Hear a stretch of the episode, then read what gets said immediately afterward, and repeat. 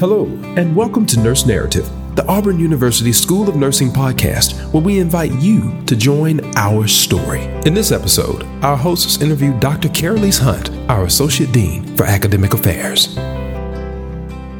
Hi, and thank you so much for joining us. This is Kelly, and I'm joined by Megan. How you doing? I'm good. How are you doing? I'm good. Um, and we are going to start our celebration of National Diabetes Awareness Month. That's what November is. And so, um, as part of that celebration, we have invited Dr. Caralise Hunt, our Associate Dean, to join us today. Um, so, Megan, why don't you tell us a little bit about her? Okay. Well, Dr. Hunt is an associate professor and associate dean of academic affairs at Auburn University School of Nursing.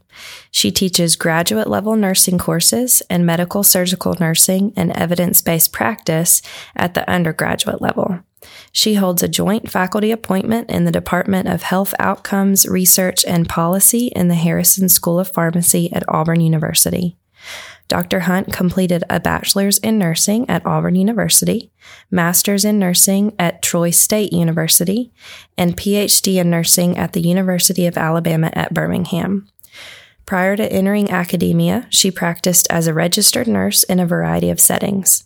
Dr. Hunt's program of research is focused on self management behaviors of people living with type 2 diabetes mellitus. All right. That's wonderful.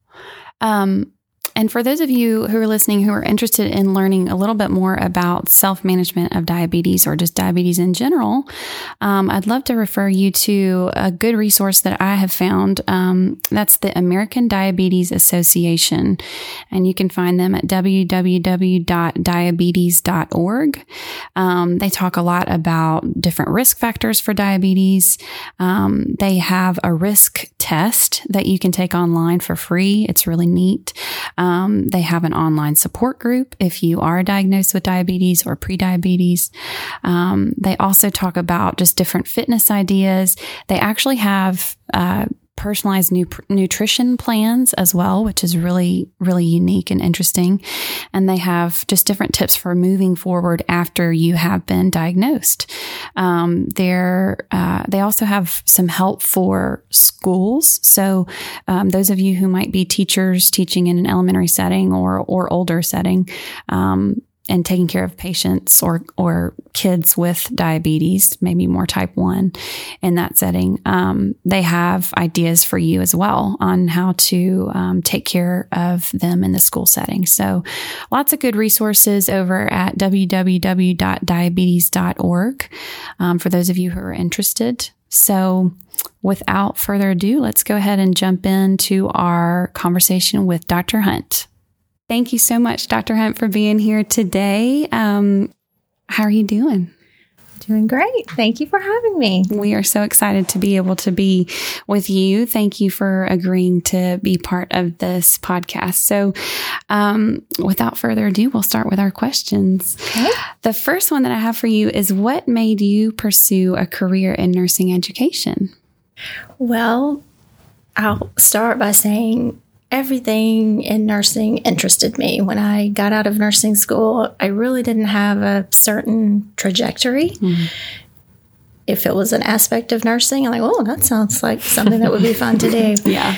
I started in med surg, mm-hmm. which is not always the popular choice for our students, mm-hmm. but it's a great starting place. Mm-hmm. You see such a variety of patient populations, get great experience being on a med surg unit, we had so many students on our unit, and we know that because we send mm-hmm. our students to right. all these med surg units now. Mm-hmm.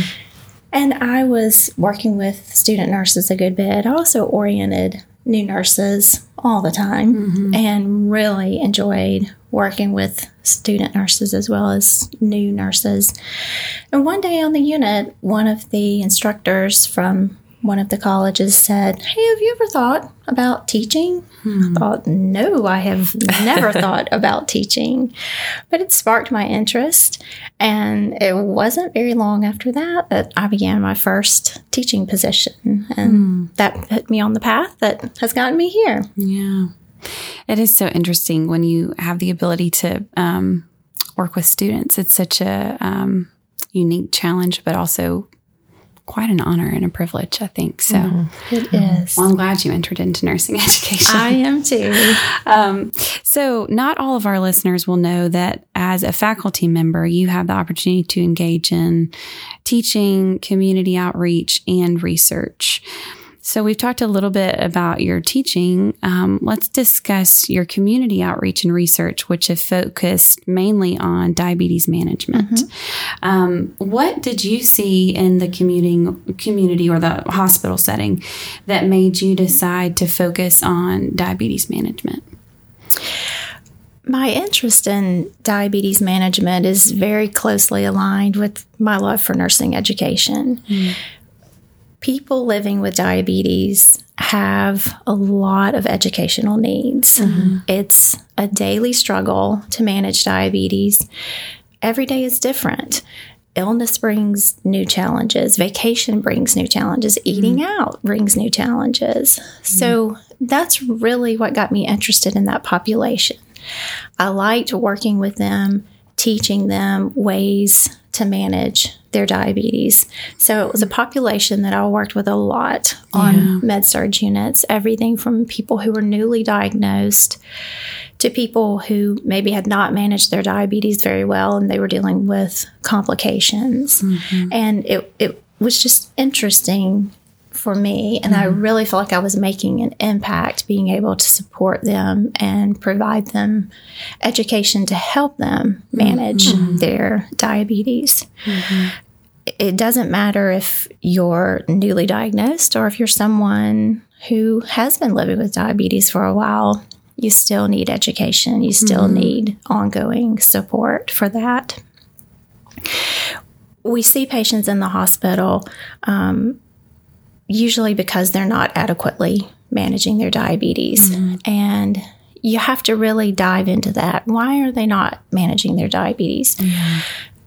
Oftentimes, it's not because they don't want to manage their diabetes. Absolutely. It may be because they don't know how to manage their diabetes, mm-hmm. or mm-hmm. perhaps even they don't have the resources yeah. they need to manage their diabetes. So, now being able to go out into the community where you really interact with people in their own environment. You can see the challenges that they're facing in their home environment, in their community mm-hmm. with managing their diabetes and really be able to make an impact in that area. Mm-hmm. Yeah, absolutely. You bring up a really great point. We never know the reason why people are having an exacerbation of something, right? Mm-hmm. So if they're having trouble managing their diabetes, they're we don't know the reason. We don't know what they go home to. We see right. them, you know, mainly in the hospital setting. Mm-hmm. Um, and there's so many factors that play into that. Like you know, you know, you've touched on a lot of them. So, um, I love that you bring that up. We as nurses never know the reason that someone is sitting in front of us in a hospital bed. And we always need to keep that in mind. We mm-hmm. don't know the full picture, we don't know the story. Um, and so coming at them with um, that mentality is so important in yes. our nursing care. So I love that you brought that up. And I know we all try to share that with mm-hmm. our students too. Yes. Don't walk in and make a judgment about yes. why someone is where they are. Absolutely. Just, I'll use a Kelly Strickland term: meet them where they are. That's right. And find yeah. out really what's going on yeah. and, and how you can intervene yeah. to help them mm-hmm. where they are. Absolutely. Yeah. I'm curious when you um, were on the med surg floor and working with this patient population were you at that time already thinking I want to be able to do more? I want to, or was that, you know, your interest in, in being a part of di- uh, diabetes management in a more broad way other than just that nurse at the bedside, which is so critical and important. And mm-hmm. we're so thankful for those nurses at the bedside. But was that already something that was kind of stirring inside of you or did that interest really come once you entered academia and were trying to think or? That may I, not be a fair question, but no, I'm just curious if how that presented itself to yeah. you. And I think probably it came more as I got as I got involved in academia. Mm-hmm. When I'm working at the bedside with patients, I, am very focused on those patients mm-hmm. that are that are there at the bedside. But yeah. as I got into academia, and you're teaching students how to care for that Right. patient mm-hmm. population. And then we are outside of the four walls of a hospital mm-hmm. and you see things from a different perspective. That's Right. really when Yeah. when I became more interested in, Yeah. in that aspect of it. Yeah. I think that's it. Kind of just exactly what y'all are saying. It's interesting to hear you say when you get outside of the four walls of that and having a different perspective mm-hmm. because that perspective you just said, the Kelly Strickland of meet them where they are, you know, when you're in the hospital, um, being able to see the patient from all aspects and what they're going home to. And um, so I'm sure going outside of those four walls, looking at it from a different viewpoint, like you said, of teaching our students, all of that brings a really interesting perspective, allows you to have that step back and see it from a, a larger viewpoint. So, um, that's neat. I was just curious for our students who are getting ready to graduate and thinking about where they're going and what they're going to be seeing. And, um, and I know I've heard faculty talk to them about, you know, you have such an ability to make an impact, you know, in that day to day, the patient you're interacting with, but you're going to see things. And when you see them, what can you do about them? Um, and this is an example of that, you know, that you took something that you saw and, and realized as a as a young nurse on a med surg floor to okay now that I'm taking this change in career path how can I still make a difference at the bedside I may not be the one standing there but what can I do to impact those Yes. patients so Yes. that's neat Yeah, that's great. So, how um, how do you think Auburn University School of Nursing specifically is striving to positively impact the lives of people in our own community living with diabetes? One thing that Megan just mentioned is teaching our students to take care of those patients. Mm-hmm. We don't always get to be the ones delivering the care now. Mm-hmm. And I will say that I do miss that. Yeah, absolutely. yeah But thinking about you're educating students who are going out to a lot of places and they are going to have a big impact on patients that that's very rewarding. So we expose our students to people living with diabetes in a lot of settings both inpatient and outpatient and teaching them to assess those patients. What what are their needs? What types of educational and support needs do those people living with diabetes have? One of our primary impacts is in our health promotion clinics. Mm-hmm. Our students go out to Lee and surrounding counties. They're given the opportunity to assess patients' glycemic control, their symptoms, how they're managing their diabetes. And it just enables us to reach those people that I mentioned earlier who may not have the access to care that they need to manage their diabetes. Dr. Kathy Jo Ellison and I serve on the advisory board for the Diabetes and Nutrition Center at East Alabama Medical Center. And that's a great partnership. And we have worked on projects together mm-hmm. to be able to affect the health of people living with diabetes in Lee and the surrounding area. Mm-hmm. We do have an exciting project kicking hmm. off in January of 2020. Dr. Morgan Yordy, Dr. Stuart Pope, and I will be implementing a program called Doggone Diabetes. Okay. So, the goal of the project is to increase physical activity among people living with diabetes. Mm-hmm. The CDC recommends that people living with diabetes get at least 150 minutes of moderate physical activity each week. Mm-hmm. And that can be challenging for Oh, people. sure. Yeah. So, Doggone Diabetes will use our animal assisted therapy dogs, Daisy, Daisy Miller and Choa, who bring a lot of happiness to us in the Yes, School of do. Nursing. We're going to spread that happiness to people living with diabetes and encourage them to come out and walk a dog and get their exercise. so, Mm-hmm. Oh, we're very excited about that. that's neat yeah We have an undergraduate research assistant, so one of mm-hmm. our nursing students who will be working with us on that project as mm-hmm. well. So we're looking forward to kicking kicking that off. So that'll start in January? Yes. Oh, that's so mm-hmm. neat. What a great way to um, to really positively impact people. I mean, because that brings more than just exercise. I mean, that that creates, you know, I know for me, it took a very long time for me to find an exercise that I enjoyed. You know, I was taught when I was young that running was like the way to do it, you know. Um but I hate running. Mm-hmm. I mean, I, I, hate it. I hate it so much.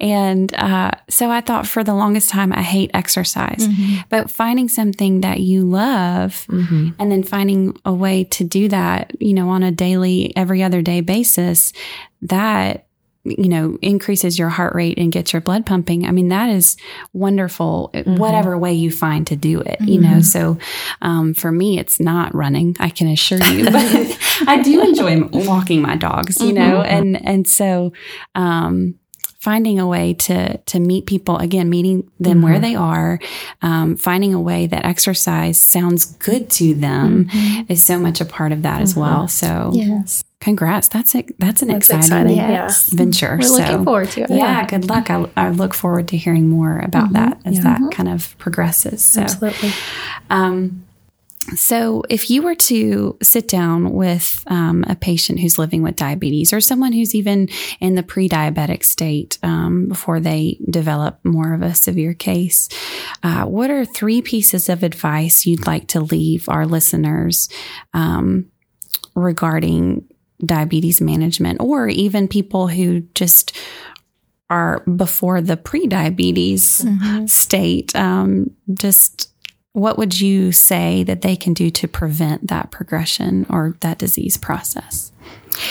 Well, as you all know, I primarily work with people people who have type 2 mm-hmm. diabetes. Mm-hmm. Type 2 diabetes can be prevented. It can be delayed if people have already been diagnosed with it. So it it just takes some attention to your to your lifestyle mm-hmm. habits. Um, many, many people in the United States have diabetes. Approximately 30.3 million people live with diabetes. There's another 84 million who have prediabetes. So mm. the numbers wow. are staggering. Mm. 95% of those cases are type 2 diabetes. Wow. I didn't realize it was 95%. Yeah. Yes. yes. Wow. That's staggering, isn't yeah, it? Yeah, it is. Yeah. The key to prevention or the key to delaying type 2 diabetes is eating healthy, mm-hmm. being physically active, and maintaining a healthy weight. Mm. Three things. Sounds very simple. Mm-hmm. Not so simple when you're yeah. when you're trying to implement that on a daily basis, mm-hmm. but it mm-hmm. really does just require some lifestyle changes. Mm-hmm. And people don't have to start big. They can mm-hmm. start with small things. You know, you don't you're not going to go from not exercising at all to 150 minutes every right. week. Mm-hmm. Gradually work up to that. Those those small changes mm-hmm. can mm-hmm. add up to big changes right. in the end.